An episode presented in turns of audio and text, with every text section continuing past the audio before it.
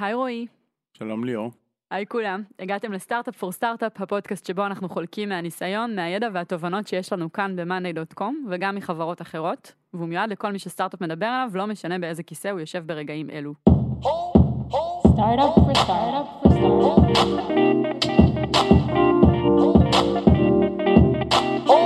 for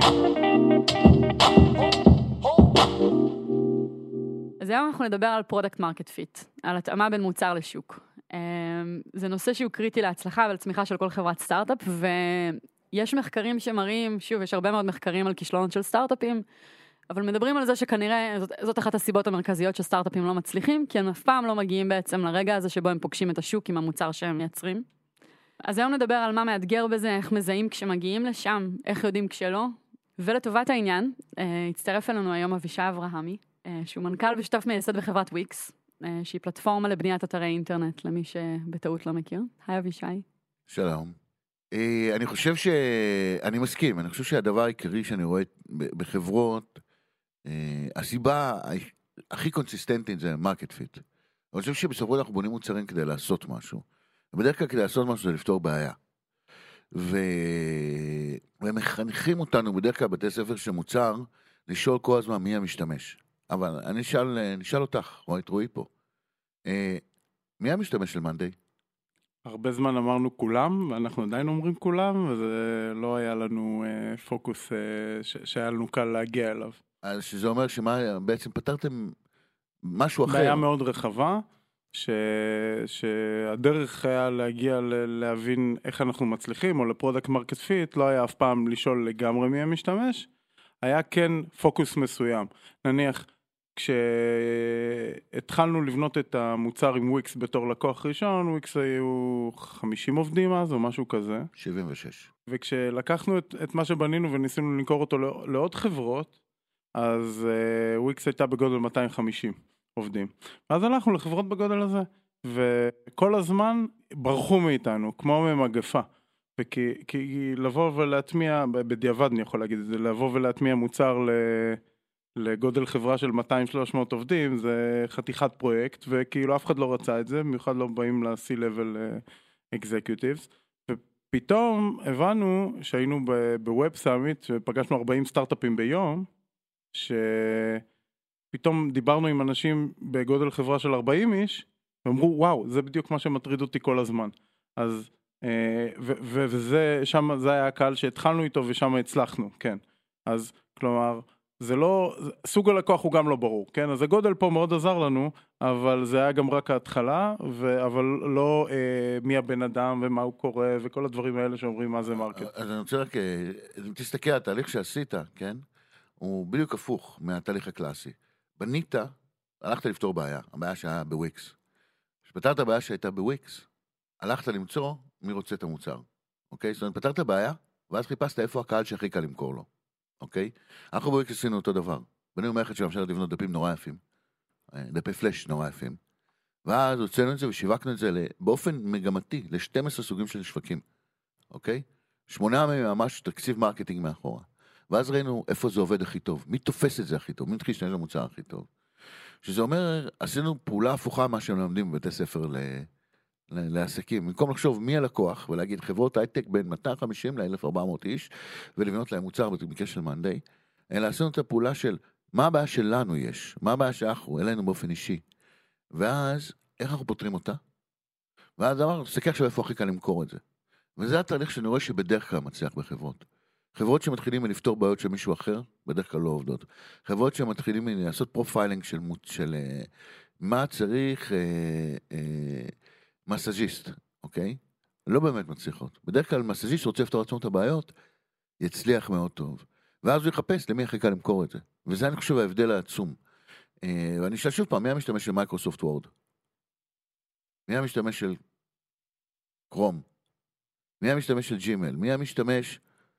אה, בסופו של דבר, כל המוצרים מסביבנו, מי המשתמש של אייפון? איך תגדירי אותו? התשובה היא כולם.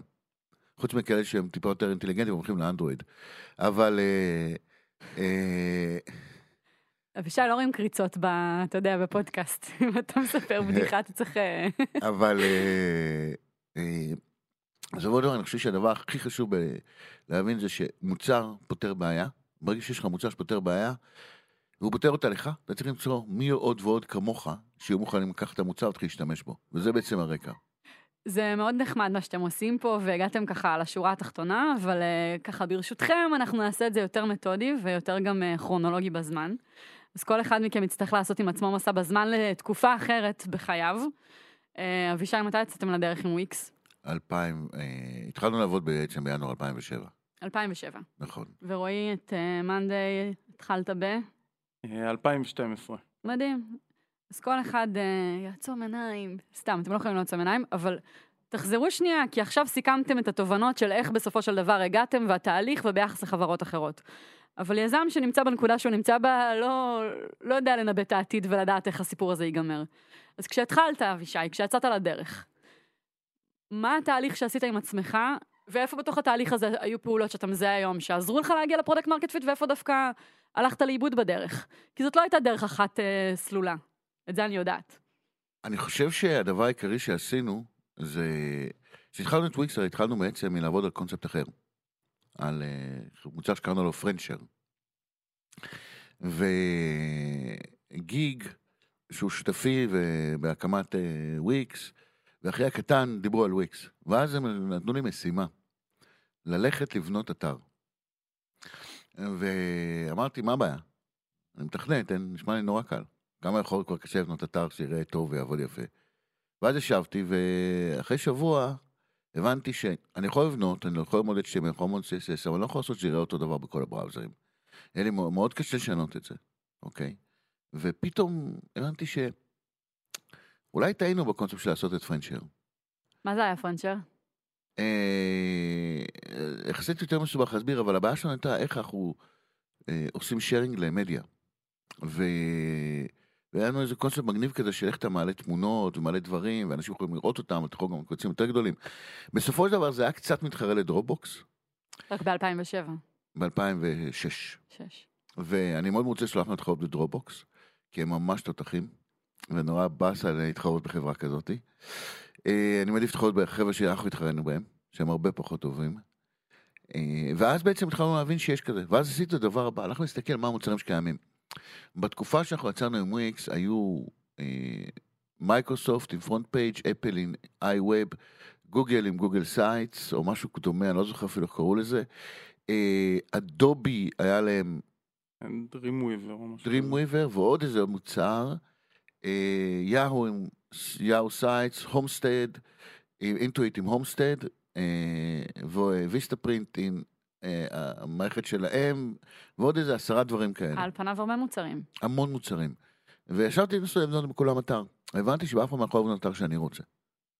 ברגע שהבנתי שאין באף אחד מהחוב לבנות את האתר שאני רוצה, שהיה לי כל מיני דברים חשובים, למשל שהוא יראה מצוין, שאני אוכל לקנפג אותו איך שאני רוצה. ו- ומהר מאוד גיליתי ש- שאם כל המוצרים האלה באו מתוך משהו מאוד מתאים לחברה, נגיד ב-iWeb של Apple, היית יכול לבנות אתר שנראה כמו ש Apple חושבת שהאתר שלך צריך להיראות. ו Apple חושב שהאתר שלך צריך להיראות מאוד שונה מאיך שהאתר שלהם נראה, אוקיי? זאת אומרת, אם אתה משתמש של Apple ואתה אוהב את האתר של Apple, אתה לא יכול לבנות את האתר של אפל, באמצעות המערכת ש Apple נכון. מציעה לך. במערכת ש Apple מציעה לך, אבל עדיין יוצא די ג'יפה. אה, במערכת של מייקרוסופט זה שוב פעם נורא מסובך, נורא מורכב, עובד בעיקר בכלים של מייקרוסופט. וכל אחד היה המון חסרונות, ולא היית יכול לשלוט כמעט בכלום. אבל באותה תקופה, כי שוב, אני לא זוכרת את התקופה, הייתי היית בת בצבא. שלוש, לא? היית בת שלוש או משהו כזה, הייתי כן. בצבא ב-2006. פחות בניתי אתרים. אמ, החוויה, זאת אומרת, המוצרים האלה שאתה מדבר עליהם, כן פגשו שוק מסוים? הם כן היו מוצלחים באותה תקופה? בעבור מישהו בעולם הזה? אני חושב שכן, אני חושב אוקיי. שכל אחד מהם היה לו איזשהו נתח שוק. שעבורו פגשו כן התאים. באיזושהי רמה, אה, לא יותר מדי, אבל, אבל אה, להומסטד היה המון משתמשים. ו... אגב, מישהו מהם קיים היום? משהו מהמוצרים האלה? אני חושב ש... אה, לדעתי, אולי הומסטד עוד שייך לאיזה מישהו בתור איזה תת מחלקה באיזשהו משהו. אה, אבל כשיצאנו ב-2008, כולם היו קיימים. אה, ואצלי ברגע שהבנתי שחסר לי את היכולת לייצר אתר יפה, יכול יכולת לשלוט על זה, יכול לחבר את זה לתוכנה, היה לנו נורא ברור שיש מוצר, ויש משהו אמיתי, כי יש את הצורך הזה. ובאמת ראינו את זה. הוצאנו משהו, הסלוגן שלו היה stunning websites, אתרים יפים. כאילו, אבל למה זה מדהימים. יותר טוב? כאילו, אמרת קודם שכשאני בונה אתר באותה תקופה עם אה, המערכת שאפל מציעה לי, אני לא מקבלת את האתר של אפל. למה אצלך זה היה אחרת כי היית הרציונל יכולה של... לבנות את האתר שאת רוצה. ולא את? האתר שמישהו אחר החליט שאת צריכה. איך זה קורה? למה? על פניו אבישי מחליט איך האתר זה נראה, לא? לא, כי אתה לך המון כלים שמאפשרים לך לעצב בעצמך. והכלים שמאפשרים, כמו בפאורפוינט, כלים שאת יכולה לעצב, איתם אפשרו לך לייצר תוכן מאוד מאוד איכותי. ובעצם להגיע לאתר שנראה כמו שאת רוצה, ולא כמו שמישהו אחר רצה. כי אז היו טמפלייטים בעיקר? אחרי מיעוט אתה חייב להחזיר אותי לאותה תקופה, אתה יודע, רוב. האנשים שמאזינים כרגע הם אנשים של מציאות וויקס. וורד, כאילו, וורדפרס גם נשמע להם קצת דינוזאור. אז אנחנו רגילים לקסטם. אתה צריך רגע להסביר לי במה זה היה שונה באותה תקופה. זה היה משהו שאת לוחצת new, והיית יכולה לבחור איזה דפים את רוצה, נגיד ב Yahoo Sites, וזה היה נגמר בזה. והייצור נראה כאילו שהוא שייך גנרי.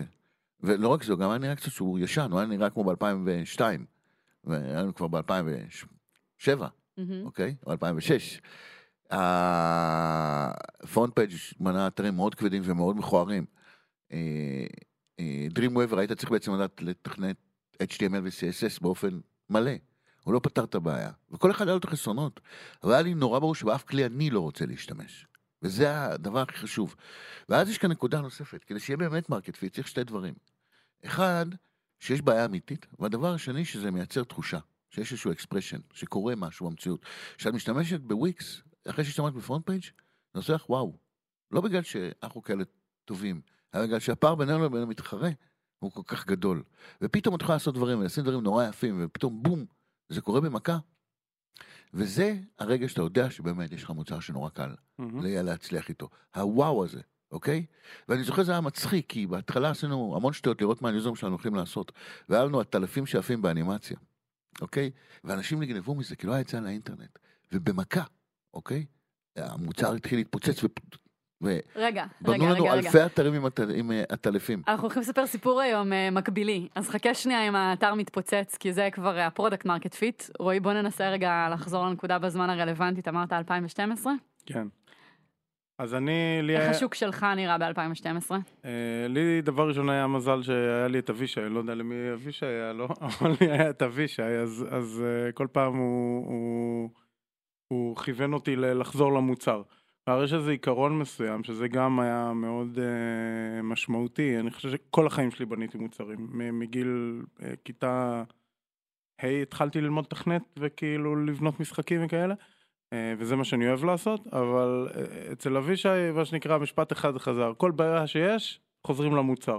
יורד גשם בחוץ, חוזרים למוצר. אתה מרגיש לא טוב, חוזרים למוצר. יש אה, כל בעיה, אין, אין בעיה שהמוצר לא יכול לפתור, וזה נקודה שהיא גם לא ברורה לאנשים. כלומר, כמה המוצר צריך לדבר בעד עצמו, כמה הוא צריך לשדר את זה, כמה, ואני חושב שזה נוגע למה שאבישי אמר מבחינת התחושה שיש, הוואו הזה, בסדר? כלומר, זה צריך לבוא מהמוצר, לא מהמסביב. בסדר? ואני חושב שגם... אה, מסביב זה ה marketing, זה... sales, marketing וזה, ואני חושב שזה צריך לתמוך בזה, זה צריך לעזור עם הקשיים, זה לא צריך להסביר למה.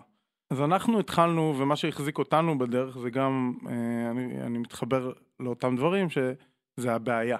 הבעיה שאנחנו התחלנו איתה, ועדיין אנחנו נמצאים איתה היום, זה איך קבוצה של אנשים עובדת למען מטרה מסוימת ביחד, כן? איך זה קורה? וקב... אז זה לא שבאנו לפתור בעיה של אה, מה שנקרא, התחלנו מ project management, היום אנחנו כבר הרבה יותר רחבים מזה, אבל לא עניין אותנו project management. התחלנו מתחום של תקשורת, וגם לא עניין אותנו תקשורת. לא באנו לפתור לא תקשורת ולא זה. ניסינו להבין איך עושים scale לחברה, שזה היה ה- ה- מה שנקרא הבעיה שבאנו לפתור אה, עם וויקס כלקוח ראשון. איך החברה עושה scale, וכולם עדיין מרגישים שהם שותפים, מרגישים שהם דוחפים לאותו כיוון, מרגישים... והבעיה הזאת נשארת איתנו היום, זו בעיה מאוד רחבה של, אה, בוא נגיד, העתיד של עבודה. אה, ואותה פתרנו, אני חושב... מ- רגע, אה, וגם אז, אבל ב-2012 השוק היה במצב דומה לשוק שאבישי מתאר, אז- נכון? אז, אז אה, אותי, אני... היו שם מוצרים. אני רוצה אני להגיד, פחות uh, קורא ספרים, זה היה כאילו אולי מה שהציל אותי. אז, אז פשוט הלכנו ובנינו את זה, לא היה, לא עניין אותי אם יש מיליון מתחרים, ולא עניין אותי אם זה, פשוט הלכנו ובנינו משהו שהאמנו בו, כי כל שאר הדברים נכשלו. אבל. פה אני רוצה להגיד. פה כן. אני רוצה להגיד, אני, בתקופה הזאת, לפני שהתחלנו לעבוד איתנו, הלכתי וחיפשתי מוצרים. ולא היה שום מוצר שרציתי להשתמש בו. בגלל זה בעצם הכל התחיל. בגלל, שוב פעם, היה צורך אמיתי, אוקיי? ולא היה שם שום דבר שענה עליו בחוץ. ושום דבר שהצלחתי למצוא, ו- ו- וחרשתי, אתה היית איתי בחלק מזה, חרשתי על מוצרים, ממש, כי היה לנו בעיה אמיתית, אוקיי? scaling, איך מתמודדים עם 70 ומשהו איש? עולה 100 ומשהו איש, לא זוכר כמה בדיוק היינו, כן? אבל אה, רק אה, למי שלא יודע כמה עובדים יש היום בוויקס. אה, 2,700, 2,600, אני לא. בטוח בדיוק, אבל אה, הרבה. אה, אה, גם היום אני לא יודע איך להתמודד עם זה, שתדעי. אה, אבל בסופו של דבר, זה היה צורך אמיתי, ובדיוק זה התחיל מאותו דבר.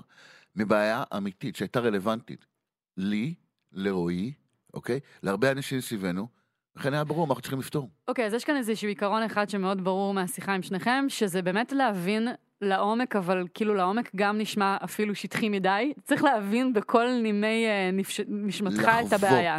לחוות. לא באינטלקט של זה, אלא בחוויה של זה. אני לא, הרקע שלי הוא לא אה, ניהולי אה, מפואר אה, שהקמנו את זה, אז אני פשוט הלכתי ונפגשתי אולי עם מאות מנהלים וראיתי איך הם עושים דברים. ומה שאמרתי מקודם על הנושא של ה product market fit ואיך אנחנו הגענו למצב שאנחנו מבינים שהלקוח שלנו הוא דווקא יותר קטן אה, בהתחלה, עדיין ניסינו למכור מוצר שדווקא עבד לוויקס, אבל אה, נראה מפחיד מבחינת ה adoption שלו. כלומר, הוואו לא היה שם, היה להפך. כלומר, יכול לעשות מיליון דברים, לא ברור איפה להתחיל, לא היה את הקטע הזה ש, ש, שברור איך זה פותר לי את הבעיה, ואני חושב ששם אנחנו בילינו שנה וחצי קשות מאוד. על ש- אחד ראשון שהוא היה מה שנקרא דיזיין פרטנר, כן. שהרבה לק- סטארט-אפים קוראים, כן, ודווקא ממנו לא הצלחת לייצר כן, את הפרודקט מרקט פיט. היו לנו שש חברות כאלה, וזה עדיין לא, במשך לא שנה אפיין את זה. וחצי. כן, כי הלכנו אליהם אישית ודיברנו איתם והם אימצו את זה והפתרון היה ולידי, הוא היה פשוט מאוד מורכב. ואחרי שנפגשתי עם אה, אה, כמה אה, מאות של מנהלים, אז ראינו שאינטואיטיבי לכולם לבנות, לפתור את, את הבעיות שלהם על grid, על, על אה, בעצם טבלה. ואז הלכנו אחורה ובנינו איזושהי טבלה. ואמרנו ככה נראה המוצר, אפילו לא ידענו איך הוא עובד, אני זוכר שהלכתי עם פאורפוינט לאיזשהו לקוח פוטנציאלי, ופתאום הם עפו, הם הסתכלו, וואו, זה בדיוק מה שאנחנו רוצים. ואז שאלתי אותם, תגידו, מה קורה שלוחצים פה? כי לא היה לנו מושג, כאילו זה היה פשוט כאילו פאורפוינט, ו- ומשם הכל התחיל. וברגע שארזנו את זה ככה, זה מבחינתי עדיין היה אותו פתרון לאותה בעיה, אבל המוצר נראה אחרת לגמרי, ומשם אה, פשוט ביקשנו, התחלנו לבקש כסף אונליין, ומשם זה התפוצץ. אה, אבל זה לקח שנה וחצי שכן הודה. אני, אני רוצה רק אה, להוסיף על זה משהו. אחד הדברים שאני זוכר מאוד טוב, ויש את סיפור המקלדת המפורסם, שתכף נגיע אליו, זה שמה שהוא עשה בה הרבה בתקופה ההיא, זה ישב על BI. המון המון על לפתור בעיות קטנות ב-BI. ו... וזה משהו שיזמים עושים הרבה פעמים. הם, אה, אה, זה איזושהי תורה ש... אה, אה, אומרת, אם תמצא ב-BI שלך את כל התשובות לאיך לפתור את הבעיות. אני חושב שזה קשקוש מוחלט, אוקיי? ב-BI אתה תמצא נקודות גדולות שמישהו נופל בהן. אבל כל שאר הדברים שתתקן, הם יהיו חסרי משמעות. אתה לא יכול לבנות אסטרטגיה של חברה, או את הצעד הבא של המוצר שלך, מלהסתכל ב-BI שלך. כי התשובה לא שם. ורשימת פיצ'רים ורשימת תיקונים לא מייצרים אסטרטגיה. אוקיי? ואחרי אה, סליחה, אני מרגיש שאני צריך לשים disclaimer על זה, כלומר, זה נכון לגמרי בשלב של product market fit, שמשהו הוא אפס, אז הוא אפס. לא צריך אה, אה, כלי מדידה ענקיים למדוד אפס, כאילו, you'll know when you changed something. היום אנחנו בלי BI וגם וויקס, אתה יודע, כאילו זה לא בשלב. אחר של החברה. אני לא מסכים. וזה משהו שאני ואתה לא מסכים. דרך אגב, גם אז לא הסכמנו, והתוצאה הייתה שהייתי צריך לזרוק לרועי מקלדת מייקרוסופט רגע, נורא בוא יקרה. תספר לנו על המקלדת שזרקת כדי שנוכל להתקדם ממנה לעוד מקומות. אז למה זרקת על רועי מקלדת? כי הוא היה צריך לעבור לבורדים, והוא משך את זה על פני חמישה חודשים לדעתי, ובאיזשהו שלב פשוט אמרת לו, "אה, אתה לא מסוגל להקשיב, אתה לא מסוגל לשמוע, לא לי, לא לקוחות שלך, מרוב והייתי נורא עצבני וכועס, אז אהבת עליו מקלדת. רועי, מה הגרסה. שלך לסיפור? הגרסה שלי לסיפור זה שאבישי חזר על אותו משפט איזה 700 פעם, ואני לא הבנתי אותו, ואז שהוא התעצבן כל כך, אז אני הבנתי, כאילו, בגלל שהוא התעצבן אני הבנתי, זה היה קטע מאוד משונה. לא בגלל שהוא הסביר משהו יותר אה, בשונה מלפני זה, אבל בגלל שהוא התעצבן אני הבנתי מה הוא רוצה. אה. והנקודה הזאת זה הנקודה של הוואו, זה הנקודה של איך אנשים חווים את המוצר, מאיפה הם נכנסים אליו, אה, אה, ו- ו- ופשוט לבנות את זה בצורה כזאת ש... אה, זה, זה דרך העיניים של הלקוחות. בוא רגע אבל- נבין לעומק את הנקודה רק של ה-BI, כי רוצה משתמע ל- מזה לרגע שאתם לא מודדים היום כלום בוויקס. או להפך, אנחנו מודדים הכל, חברה שהיא פנאטית על מדידות. אז נראה לי שאנחנו לא מסכימים על דבר אחר, והוא על התפקיד של ה-BI בתוך הדרך הזאת שנקראת אני חושב מוצר. שהבעיה, קודם כל, הוא דבר defensive, בשלב הראשון. אחד, למה? כי אתה יודע שהכל עובד. העלית feature חדש, אתה יודע שהוא בסדר, אוקיי? אין לו סופר חשוב. מה זה? סופר חשוב. זה סופר חשוב, אני מאוד אוהב. אתה- עד כאן אתם מסכימים, כן. אנחנו- לא, לא, אני, מסכים איתו לגמרי על זה שזה זה התפקיד, כלומר, מה שנקרא, אם אתה לא הולך אחורה, אז יש לך דרך אחת להתקדם, זה קדימה, וזה. אה, סופר חשוב BI. ואז קודם כל, זה הדבר הראשון. הדבר השני, אוקיי, אני יכול למצוא הרבה פעמים נקודות שלא חש... לא שמתי לב. אנשים הגיעו לדף הזה והופ, נעלמו ממנו, הגיעו לחזור על הדבר הזה וזה לא עובד להם, הם לא התקינו את זה. אז אני יכול להבין מה לא משתמשים, מה כן משתמשים, אני יכול להבין איפה... אבל, אבל, אבל זהו, זה ריאקטיבי. אבל זהו, זו הנקודה האחרונה. אני לא יכול ללמוד מזה מה הצעד הבא האסטרטגי שלי, מהמם. מה הצעד הבא הטקטי המהותי שלי מזה. אוקיי, אני יכול להבין את הד- איפה הדברים הקטנים לתקן. אוקיי? אה, והדרך לעשות את זה בדיוק מה שאורי עשה. ללכת ללקוחות, לשבת איתם, ולדבר איתם, ולהבין מה באמת כואב להם, מה הם היו רוצים. באיזשהו שלב להבין, וואו, הבאת להם עכשיו משהו ונהיה להם ברק בעיניים. הם אמרו, וואו, איזה כיף, אוקיי? וזה אה, הדבר ש, שהוא market fit, אוקיי? כל השאר זה אופטימיזציות על ה market fit שכבר יש לך. BI, זה, זה התפקיד של BI, אופטימיזציות על market fit שיש לך. ומוצר כדי שהוא יגדל, צריך כל הזמן להוסיף, ולהוסיף לו על ה market fit. זאת אומרת, אתה בונה חלק אחד, בנינו את ה polls, נכון? חלק השני שאתה בונה, זה פתאום את הבורדים. חלק השלישי שאתה בונה, זה פתאום אתה יכול לבנות forms נורא מסובכים ו collaboration. רגע, רגע, איך זה נראה בוויקס הדבר הזה? בוויקס בנינו בהתחלה אה, מה היכולת הראשונה שנתתם? ליצור תוכן על האינטרנט. הדבר השני שעשינו זה לתת לך אפשרות לחבר דומיין. זה לא היה טריוויאלי, אוקיי? הדבר השלישי זה לתת לך להתחיל אפליקציות, להתחיל e-commerce. דבר רביעי, עכשיו נשמע נורא טריוויאלי שמסתכלים על זה, כן? ב FrontPage אין e-commerce. ב-iWeb אין e-commerce. אין מערכת booking, אוקיי? היכולת לעשות המון דברים אה, שכל פעם אנחנו מדברים על לקוחות ומבינים מה הדבר הבא. ואני חושב לכן שדרך אגב, האמונה שלי היא שאיש product צריך לדעת לעשות רק דבר אחד. לדבר עם לקוחות, להבין אותם ולהעביר את הפידבק, אוקיי? כל השאר, אני לא צריך שאנשי ה product שלי יעשו. וזה לא רק סביב ה product market fit, זה לאורך כל הדרך של חיי חברה. העבודה של product זה להבין את החוויה של הלקוח, ולפתור אותה על ידי מוצר. זה יש, יש משהו ממש מגניב שהראית לי איזה גרף כזה, כאילו אה, אילוסטרציה כזאת שמראה איך בונים מכונית. זה קלאסי כזה של product, שרואים קודם כל את השאסי, אחרי זה מוסיפים את הדלתות, מוסיפים את הגג, ואז בסוף יש מכונית, ומתחת לזה יש, אה, קור, אה, יש אה, סקטבורד, כאילו יש כאילו איך באמת עושים מכונית, זה, יש סקטבורד, יש קורקינט, יש אופניים, ואז יש מכונית, כי עוברים מדבר לדבר. ואז מה שאמרת שגם זה לא נכון, שאנשים נהנים, אה, אה, אם יש להם סקטבורד שעובד, הם מתחילים לשים עליו מנוע ונצנצים וזה, וכאילו הם לא שוברים אותו כדי לבנות את הקורקינט, ולא שוברים את זה כדי לבנות את האופניים. וזה מאוד נכון, כלומר, מה אתה צריך לשבור, איפה אתה, כאילו, וזה, אני מסכים במאה אחוז, זה, זה לא BI, כן? אה, אה, מה אתה צריך להרוס כדי לבנות את הדבר החדש, וזה מגיע רק מה, מההבנה של השוק. הקפיצות האבולוציוניות האלה שאוהבים לדבר עליהן, הן רק תוצאה מזה שאתה ממש מבין את הבעיה שאתה מתעסק בה, ומבין את הלקוחות שלך, ומדבר איתה המון. מי היו הלקוחות הראשונים של וויקס? אה, כשיצאנו, לנו הייתה חוויה מאוד מעניינת, כי ברגע שפתחנו את המוצר הוא התפוצץ. וזו חוויה שהיא מאוד נדירה. כי הצלחנו לייצר מה זה ברגע? בשבוע הראשון? בחודש? בשנה? הראשון. מה זה התפוצץ? הגענו, כי היום יש כמה, כמה אה, אה, פרימיומים משלמים חדשים בחודש יש לוויקס היום? אה, אני לא יכול להגיד את המספר, אבל, אה, אבל אה, כי אנחנו לא מפרסמים את המספר הזה, אנחנו מפרסמים. את הנט, אבל בגדול אנחנו מוסיפים שתי מיליון משתמשים בחודש. אוקיי? שרובם באים לבנות אתר, או כולם באים לבנות אתר. 140 ומשהו מיליון, אה, יותר מ-140 מיליון משתמשים. אה, אז מה זה להתפוצץ? יש לנו לקוחות, דרך אגב, דבר מעניין, מכל הגדלים, אוקיי? יש לנו ילדים בני שמונה, אוקיי? שחלק מהם לומדים את זה אפילו בבית ספר, וממשלת הברית. הם כולם לקוחות של וויקס, אוקיי? חברות פורצ'ן 500, אגב, יש יוזמה, איזה כיף שאני יכולה לדבר עליהם, אפילו לא חשבתי שאני יכולה לדבר עליהם on the record, יש יוזמה שנקראת אה, סודקות את תקרת הזכוכית, מכיר? יוזמה מאוד יפה, שמה שעושים שם זה בעצם מלווים בתי ספר אה, בגילאי, אה, בכיתות ח'-ט', ובמשך אה, חמישה מפגשים, מי שמלווה את הקבוצה, אני עשיתי את זה במשך שנתיים, בונה עם הבנות אה, אתרים בוויקס. זה ממש ההכשרה. שהן עוברות. איזה כיף. אני אתמול גיליתי שאחת מהעיריות בארץ מחשבו את כל העירייה על וויקס. הם, אה, כי יש לנו את וויקס קוד, הם ממש מחשבו את הכל. עכשיו, זה לא החוצה, אלא דווקא פנימה. כי העובדים בעירייה לא ידעו איזה נהלים יש, ואיך לפתור משהו, איך התהליך נראה, איפה הוא תקוע.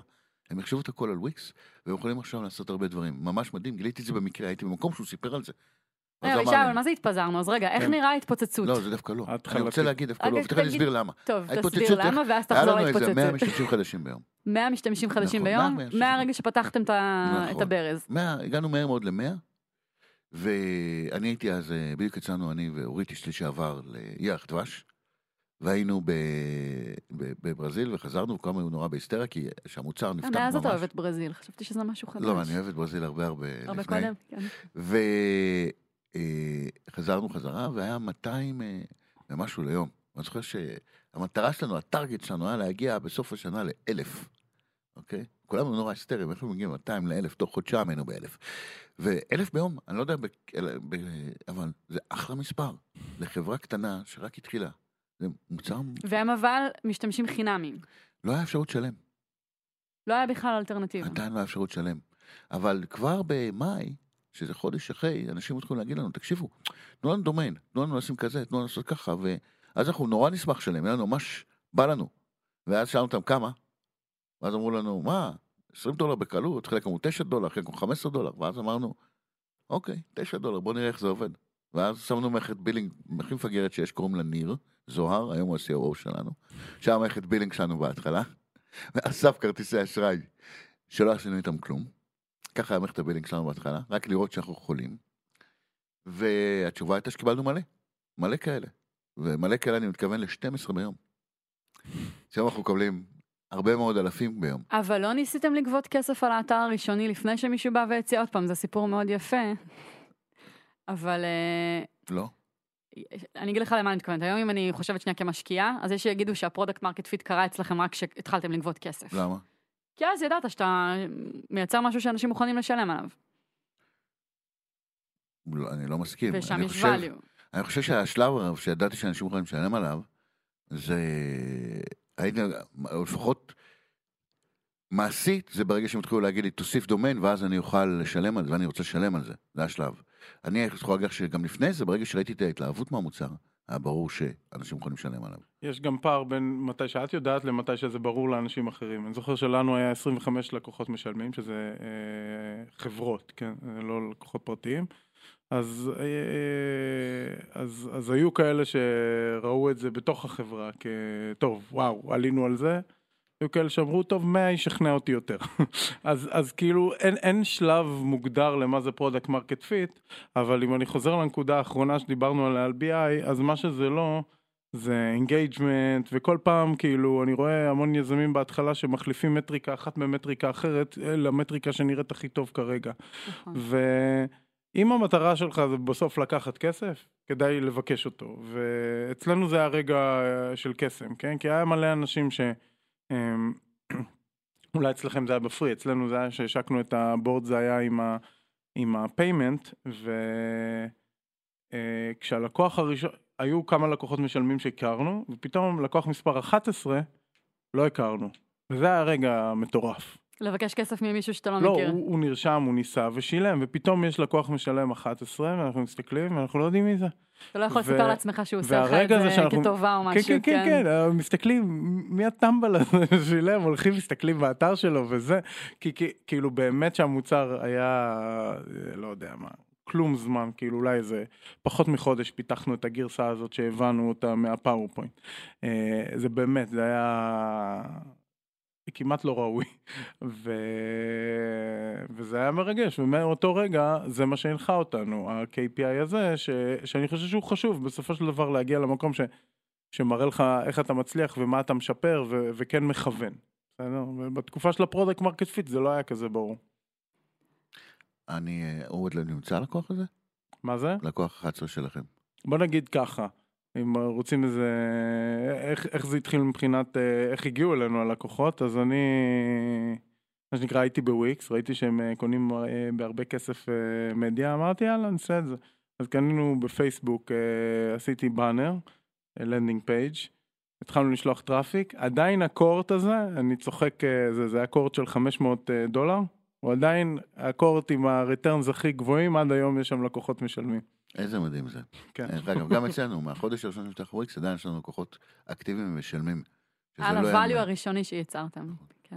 ולא, הם פשוט היו צריכים את הבעיה, והם עדיין צריכים. אני אומרת. אה, אה, כלומר, הערך היה שם מהרגע הראשון. נכון, נכון. אגב, רק אם אנחנו עוד בערך לסגור נקודה אחת, אני חושבת שחשוב שיבינו מי שמאזין לנו, שהפיצוח עם הדומיין מתחבר לאותה בעיה שאתה מדבר עליה של הכיסתום, נכון? זאת אומרת, זה לא היה פתאום איזושהי... לא, לא, זה היה שהם רצו את האתר שלהם ולא האתר על עד כדי הדומיין כך הם שלנו. רצו שזה יהיה שלהם, לא רק נכון, בעיצוב, אלא גם נכון. ממש בשם. אבל זה חלק מאותה הבעיה שתיארת קודם, של נכון. איך אה, להפוך את זה לשלי כמו שאני רוצה. בדיוק. בואו רגע נחבר שוב שנייה את הנקודה של ה product market fit לכמה כסף יש לכם, כי רועי תיארת שכבר עשית באיזשהו שלב טסטים והבאת לקוחות, ושאת זה למדת לעשות מאבישי. אז כשהגעתם לנקודה שיש product market fit, כל אחד מכם בנפרד, כמה כסף כבר גייסתם ממשקיעים באותו השלב?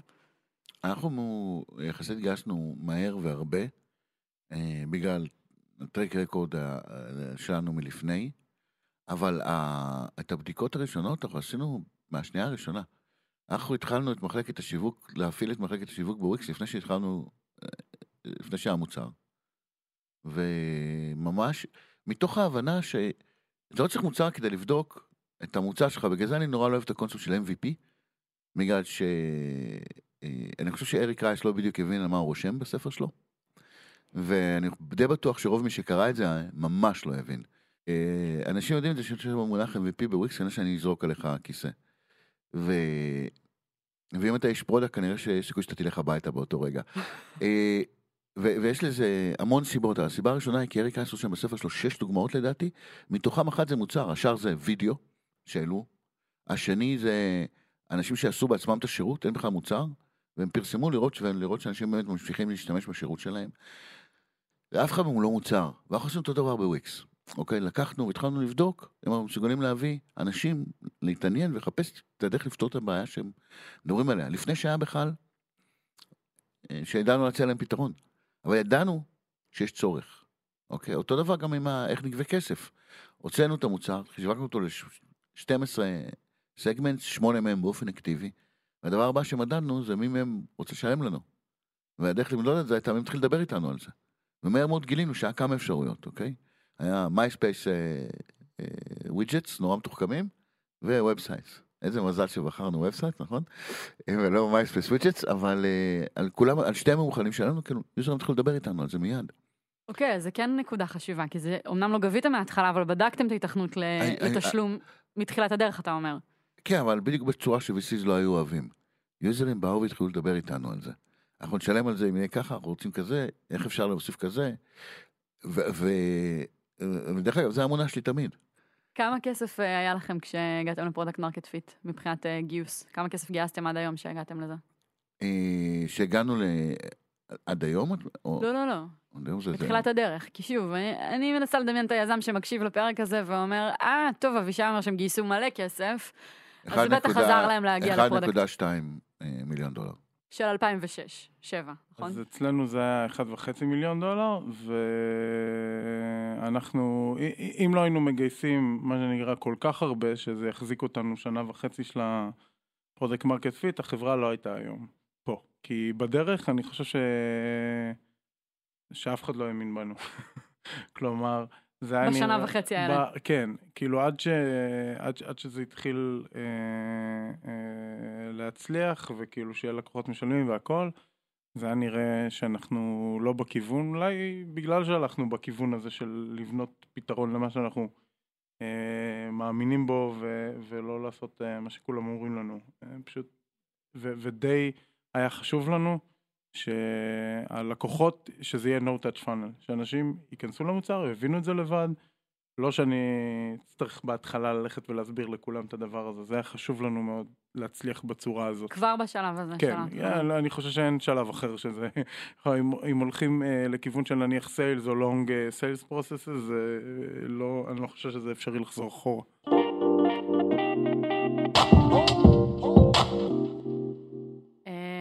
למי שלא יודע, אה, היום אה, וויקס נסחרת בנסדק, נכון? ומה השווי של החברה ברגעים אלה? לא יודע, כמה מניה? בדקתי היום 4 נקודה, כמעט 4, אוקיי. 4.4 מיליארד דולר, אוקיי. נכון ללפני כמה שעות. אבל uh, כל מה שאני רוצה להגיד זה שמאז עברו הרבה מים בנהר שנקרא וויקס, ואני יודעת להגיד, תכף תספר לנו יותר, שהיום אתם מנסים מוצרים חדשים, נכון? יש היום קווי מוצר חדשים יש לנו... תחת אה, המטריה שנקראת וויקס. אה, כן, אבל הם כולם שייכים, אנחנו פונים ללקוחות הנוכחים שלנו, ומנסים לפתור להם צרכים אחרים ובעיות אחרות שיש להם. אז האם המונח הזה שנקרא product market fit רלוונטי גם כשאתה כבר... uh, בוודאי, הוא תמיד רלוונטי. אבל, אה, זאת אומרת, אם עכשיו תקראו את המוצר האחרון שלנו, Ascend. אז אה, Ascend זה מוצר שמאפשר לאנשים, יש להם אתר.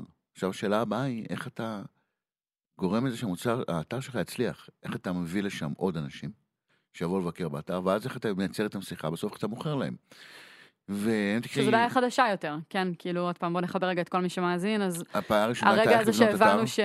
שהיום יש כל כך הרבה אתרים, אז זה לא מספיק שיש לך אתר, אתה גם צריך לעשות אתר שיבלוט, ושאנשים יוכלו למצוא אותו, ושיענה על צרכים של לקוחות. אז הבעיה הזאת זו הבעיה הראשונה שתיארת. הבעיה השנייה שאנחנו לא מתעסקים בה, זה לא איך, אם יש לך אתר, איך אתה מביא לשם לקוחות. וכשהגיעו לשם לקוחות, איך אתה מדבר איתם. ואחרי זה איך אתה מוכר להם, אוקיי? ואני אתן לך דוגמה הכי פשוטה שיש, משרד עורכי דין, אוקיי? אם יש לך אתר, ואתה יודע, איך, למה שאנשים יגיעו אליו? ואחרי זה, אם הם כבר הגיעו אליו, למה שהם יסגרו איתך או יבואו אליך לפגישה, לפגישה הראשונה? ואנחנו עושים המון מחקר על זה, המון המון מחקר, כי הבעיה היא מאוד ידועה, אוקיי? הפתרון שלה לא. וקצת דומה למאנדי בהתחלה. שהבעיה הייתה ידועה, הפתרון לא. אז בנינו ממש מוצר שלוקח את האתר וויקס שלך והופך אותו להיות הכי טוב שאפשר לגוגל, ואתה מקבל בעצם בוסט מטורף ב-SEO. היום אתרי אה, אה, וויקס הם הכי טובים שיכול להיות לסרצ' בגוגל, באורגני, ל-SEO. אה, ואז עשינו wizard שפשוט מכה עליך מאוד איך להתאים את האתר שלך שיהיה perfect לגוגל. ו-70 ומשהו אחוז מהאתרים שמסיימים את ה wizard הזה מגיעים לדף הראשון בגוגל.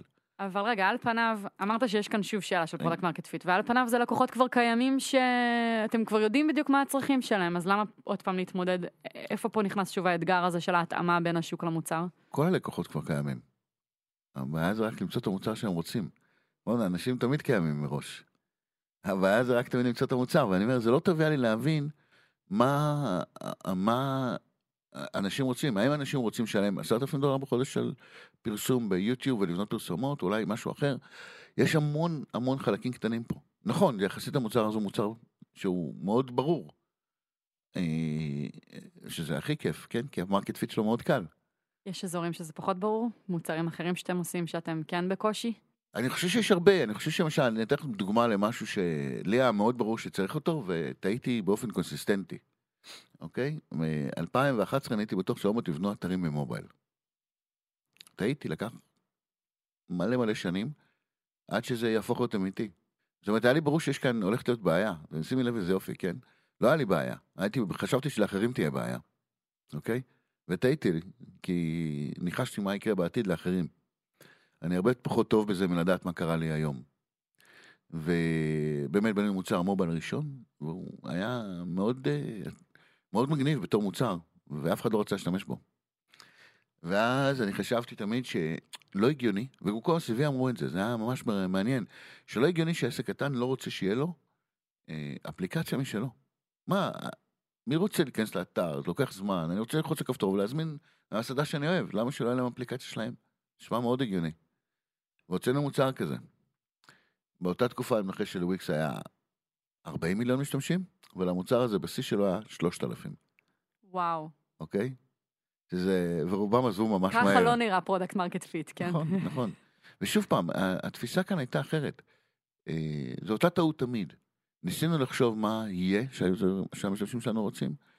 אה, במקום להתייחס בבעיה שלנו יש, או שלהם יש. זאת אומרת, ממש לשבת ולהקשיב להם. מצד שני, אני, אני מרגיש שאני חייב כאילו לאזן את זה מהצד השני, שלפעמים, מה זה אומר אה, להקשיב ללקוחות? כי הרבה פעמים לקוחות באים עם פיצ'רים, כן? הם יודעים מאוד מאוד טוב וזה מה הם רוצים שאתה תבנה בשבילם, לכאורה, וזה לא מה שצריך לעשות, כן? מה שלפחות אנחנו עושים זה להקשיב לכל הבעיות שלהם, ובסוף הם לא יודעים איזה פתרונות אפשריים.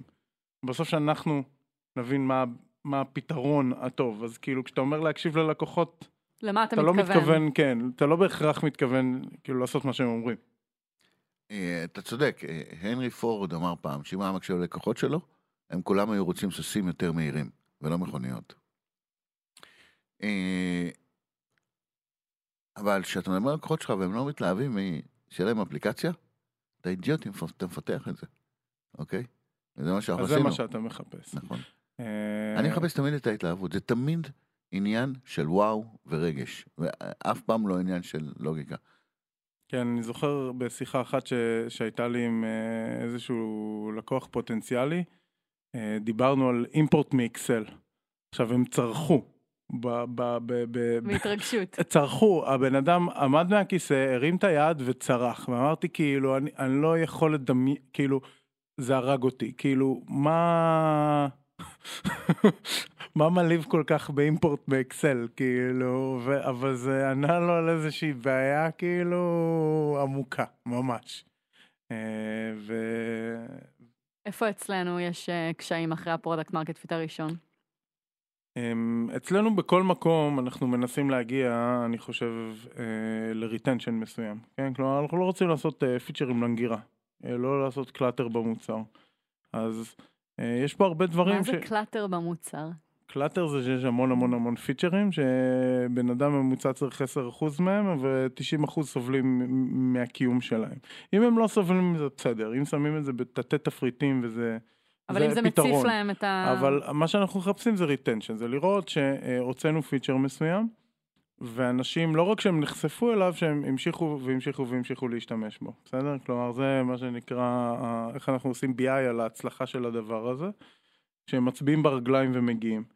ובוא נגיד, אה, אז, אז השל... זה השלב השני בתכלס, השלב הראשון זה, יש לנו קבוצה של אה, Monday Community בפייסבוק, ששם אנחנו משחררים לנו, להם מה אנחנו הולכים לעשות, ואם אין הרבה לייקים וצרחות וכאילו התלהבות, אז כנראה שלא יהיה פה את הצ'מפיון שיבוא וייקח וירים ויעשה את זה. אז, אז כלומר, את הפידבק הראשוני שלנו אנחנו מקבלים הרבה מ-customer success, משיחות עם לקוחות, מווידאו, מכל הזמן, יש פה כמויות אינפוט מטורפות מ- מאנשים שיודעים מה הם עושים, אבל אחרי זה אנחנו מודדים דברים ב- בזה שהם באמת משתמשים בהם, וזה ה-retension, ואם לא הורגים דברים, אנחנו הורגים מה דברים. הרגנו שהוא משמעותי? אה, היה לנו... איפה המובייל שלנו בסיפור של אבישי? היה לנו ניסיון, אה, ניסיון של אה, לעשות אה, תקשורת, לפתור את בעיית התקשורת אה, בתוך, אה, כאילו, בשימוש עם מאנדיי, ועשינו שם דברים מאוד רדיקליים, מתוך הבנה של איפה יש את הבעיות, וזה היה פרויקט לא קטן, ובסוף ראינו שאין לזה retention, וגנזנו הכל. מחקנו פשוט הכל, והבעיה נשארה. וזה היופי, ואנחנו מבינים שהיא בעיה קשה, ואנשים כל הזמן מבקשים את זה, אבל, ואנחנו ננסה עוד פעם. אבל, אז, אז הבעיה שם, ההתלהבות שם, הפתרון לא.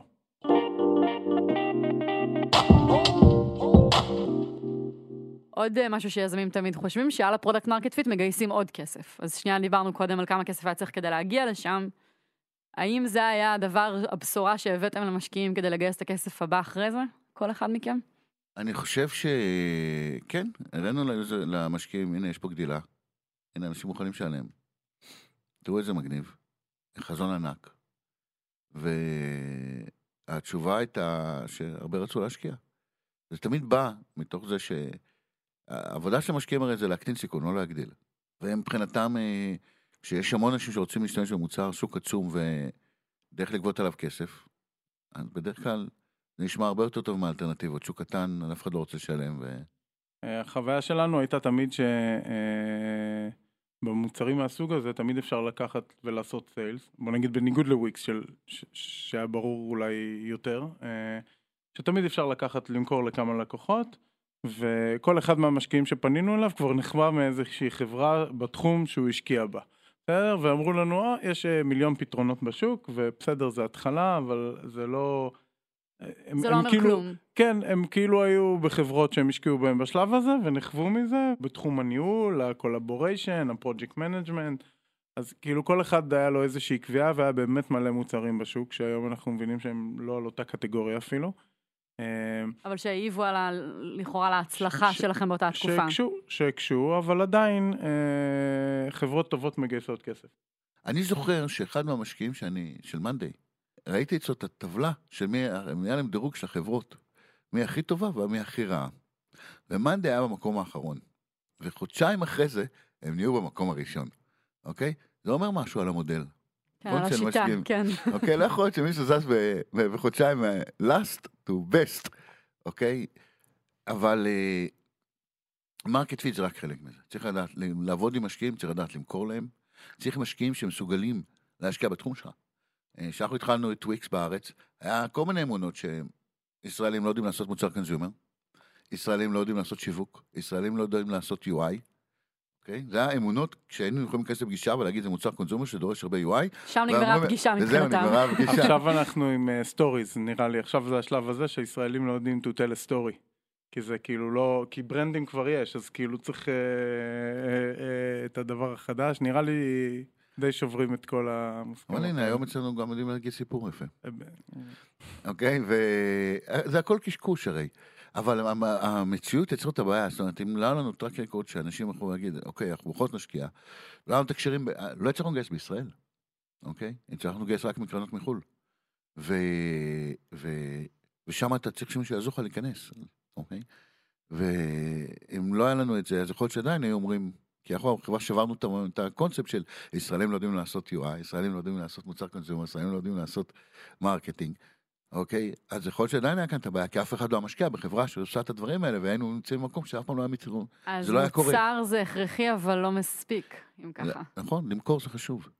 לספר את הסיפור שלך, של החברה, לא לספר את ה marketing story, לבוא למשקיעים ולגרום להם שהם יעשו את אותו וואו, שרואים את המוצר, זה כן. קריטי. וככל שהם מבינים פחות את השוק, זה יותר קשה. כי כשאנחנו מדברים עוד פעם על בניית אתר ועל, אה, ועל המערכת שלנו ב-Monday, אז כל אחד נמצא בעולם העבודה בצורה כזו או אחרת ויכול להתחבר לזה, כל אחד יכול לחוות איזושהי חוויה סביב בניית אתר, כן, לא. כן, אבל... מה אתה עושה כשאין לך, אבל כשאתה משקיע לך- במשהו שאין לך שום גישה אליו מבחינת חוויה? בוא נסתכל. כי אתה אמרת קודם שחוויה היא הדרך להבין נכון. מוצר. נכון, אבל זה הכל שייך למספרת אה, מוצר. בוא ניקח רגע טילים שעפים לירח, אוקיי? או עפים לחלל. ואנחנו לא באמת מבינים בזה כלום, חוץ מרועי שבטח בנה כזה בגראז'. אבל, או בונה ברגעים אלה, למה בנה? אבל אני לא מבין בזה הרבה, אני מנחש שגם את לא. אבל את יודעת שכל טיל שעף, אוקיי? הם לוקחים את כל הדבר המסובך הזה, הטכנולוגי, והוא נזרק בסוף. זורקים את הדבר המאוד גנק הזה, עצום הזה, מלא מתכת ומחשבים וטכנולוגיה, ויש חברה של אילון מאסק שיודעת להנחית את זה בחזרה ולהשתמש בזה עוד פעם. איזה מדהים זה, בעיקר, בעיקר שהדבר הזה עולה איזה 100 מיליון דולר. לא צריך הרבה, אוקיי?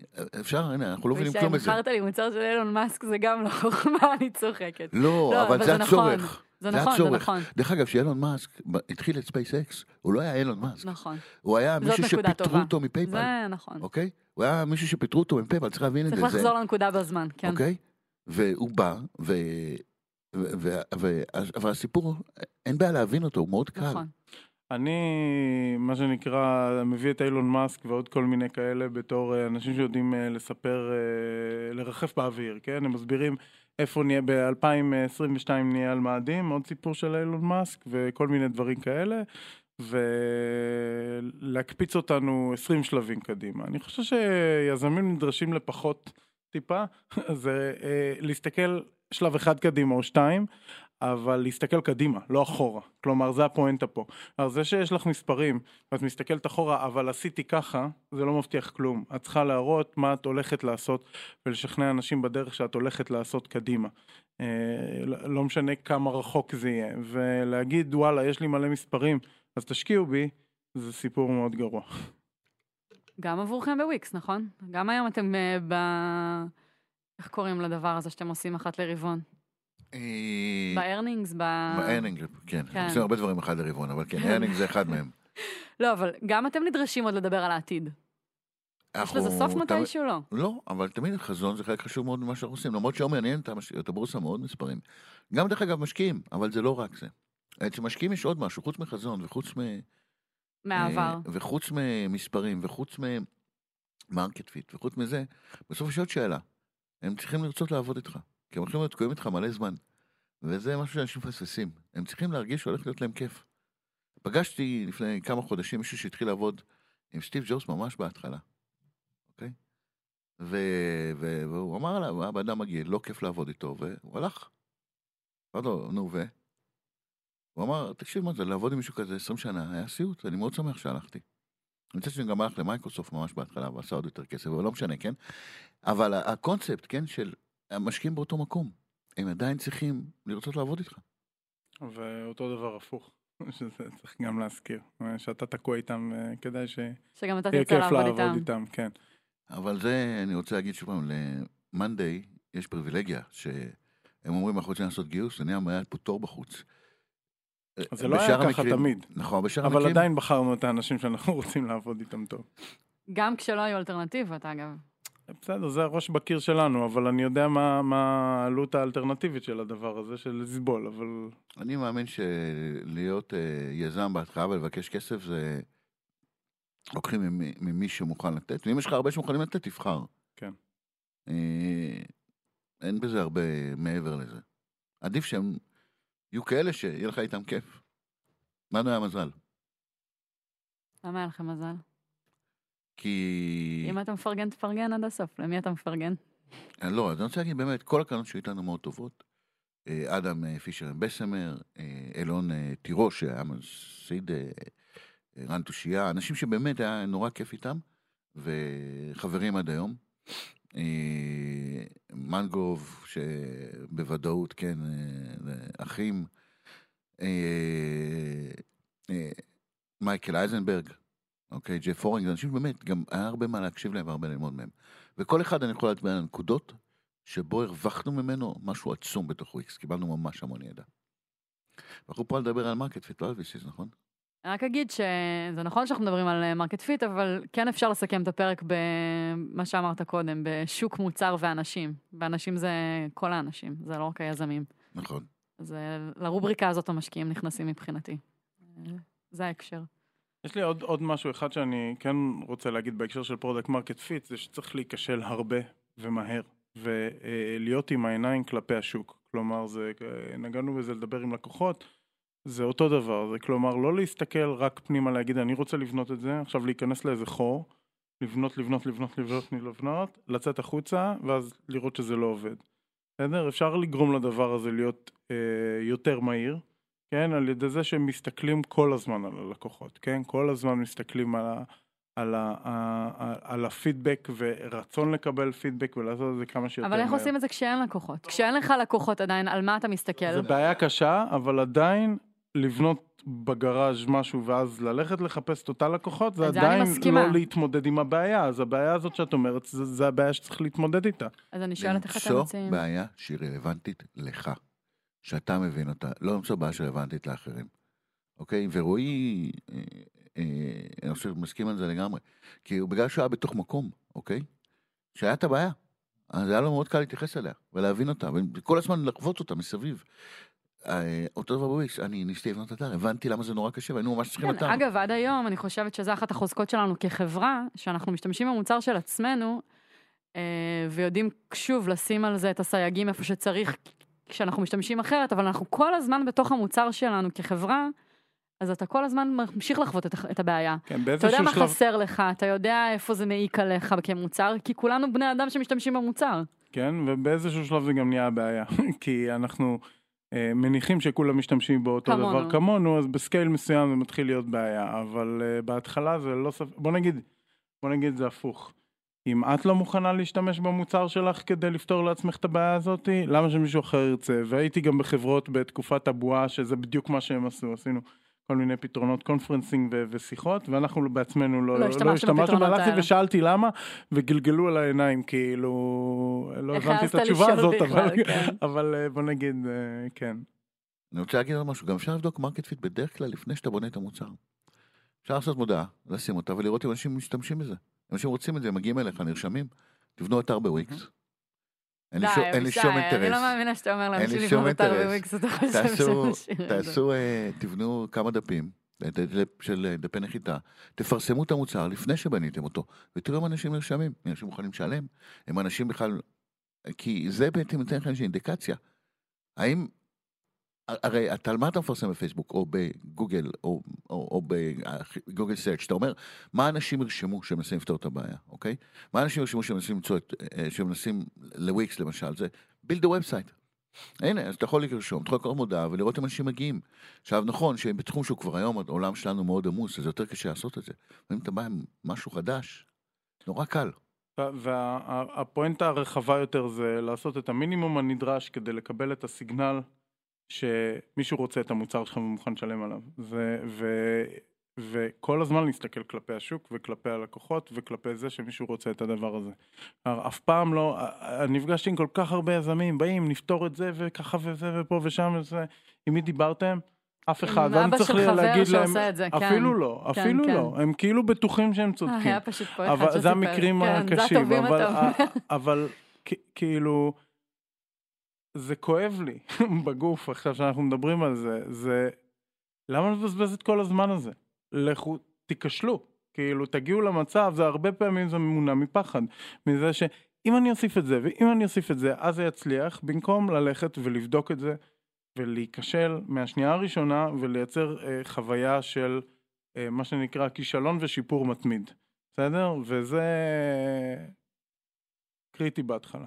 אבישי, לפני וויקס סיפרת שבנית כמות של אה, דו-מספרית של אה, נכון. חברות סלש מוצרים. אה, עכשיו- חברות פחות, מוצרים הרבה. מוצרים. עכשיו, רועי ככה זרק אותי למקום אחד אחרון שאני רוצה לשאול אותך עליו. המוצר הראשון שבנית, כשעוד היה פחד. כי כשניגשת לוויקס הפחד היה כבר במקום אחר, אני לא... נכון? המוצר הראשון שבניתי היה לך איזשהו ביטחון היה כבר, אה, ב- בוויקס. אה, תלוי איך מסתכלים על זה. זה היה או ב-87 או ב-93. זה מוצר הראשון שיצא למסה של יוזרים. תבחר.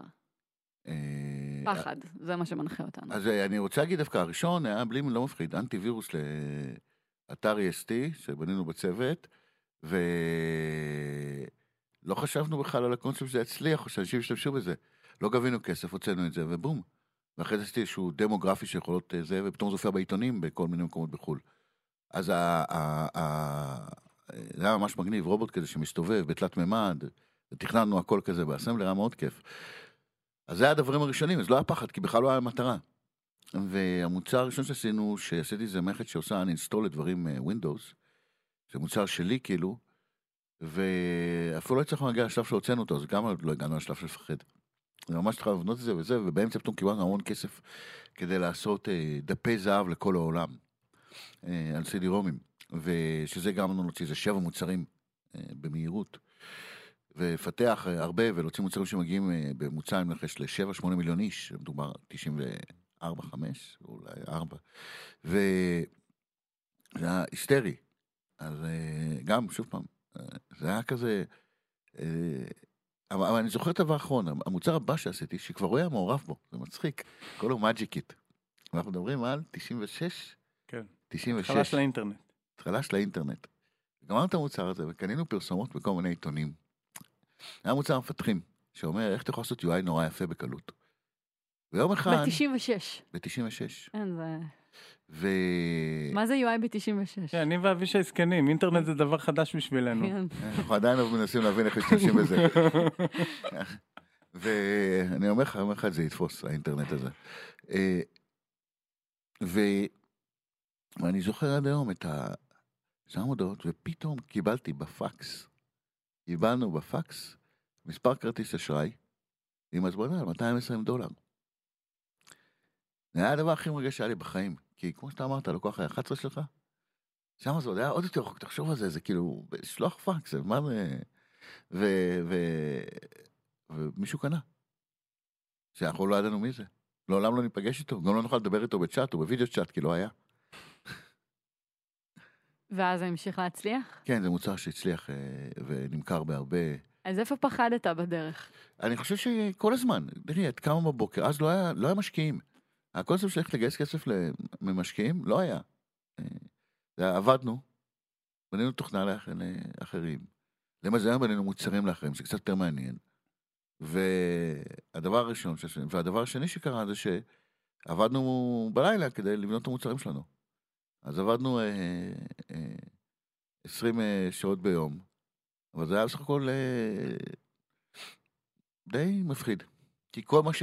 כל הכסף שהיה, השקענו אותו מיד בחזרה, בלבנות את המוצר שחשבנו שיימכר, ושיהיה שלנו. אני זוכר טיפ שאבישי הביא לי על זה שבהתחלה זה מאוד קשה, השנה וחצי האלה של ה product market fit זה היה כאילו סיוט. ו... וכאילו כל פעם הלכתי אליו עם, ה... עם הבעיות שלי, והוא אמר לי, טוב, אם אתה קם בבוקר וכאילו כואב לך בריאות ואתה קשה לך לקום, הוא אומר, יופי, מצוין, תחבר לכאב הזה, תמשיך לחפור בו, אל תצא ממנו, אל תנער אותו. תבין מה מפריע לך, ואז תלך ותפתור את זה. כי, ו, ו, וזה אולי הנקודה הכי משמעותית לתוך הסיפור הזה שלי לפחות עם כאב שעדיין קורה היום, לחץ מכל זה, אני קודם כל מנסה להבין מה, למה, כאילו, אני, אני לא הולך ומנסה אה, לפתור בעיות אחרות שיגרמו לי, אני מנסה להבין מה, אני, מה מטריד אותי, ובדרך כלל זה משהו עמוק ונכון שצריך ללכת ולטפל בו, אה, וככה לאט לאט נפטרים מזה, ואם עושים את זה הרבה, אז, אז, אז נהיים יותר לא יודע, הם מחוברים, אני, אני יותר מחובר לעצמי עם מה שמטריד אותי ואני יודע שאני יכול לעשות עם זה דברים. אה, ובתקופה, ותמיד, ובסטארט-אפים קודמים היה לי פי אלף יותר קשה. וזה תמיד היה כשהאחריות נמצאת בצד של מישהו אחר. אני מחכה למשקיע שיגיד לי משהו והוא בדיוק בחופש ואני אני תלוי במישהו אחר שיפתור לי את הבעיות. וברגע שהבנתי שכאילו אני יכול לפתור לעצמי את הבעיות, כלומר, הוא לא עונה לי, אז יאללה בוא נמצא מישהו אחר. למה אני מחכה? כי זה יהיה לי יותר קל? לא, זה לא יהיה יותר קל. אז לכל הדברים האלה תמיד כאילו להשאיר את, ה, את היוזמה, בוא נגיד בצד שלי, לי זה אובר טיים פתר את כל התחושות האלה, זה עדיין נכשלים ועדיין קשה, אבל, אבל לפחות אני לא, לא יוצא לי האוויר כן. מהריאות. אמ, אני מסכים, אני חושב שהדבר החשוב שיש לך, כואב לך, זה לא לברוח מזה. אם תסתכלי, התכונה הכי, אחת מהשלושה תכונות הדומיננטיות של היזמים זה שהם ממש טובים להמשיך למרות שזה כואב. למרות שכל העולם לוחץ להם לכיוון אחר, למרות שזה קשה ובלילה, ממש טובים בלהמשיך. והעמידות הזה זה אחד מהדברים הטובים. תודה רבה, אבישי, שהצטרפת אלינו. בשמחה. תודה רועי. תודה ליאור. תודה שהאזנתם. Startup for startup for startup. Oh, oh.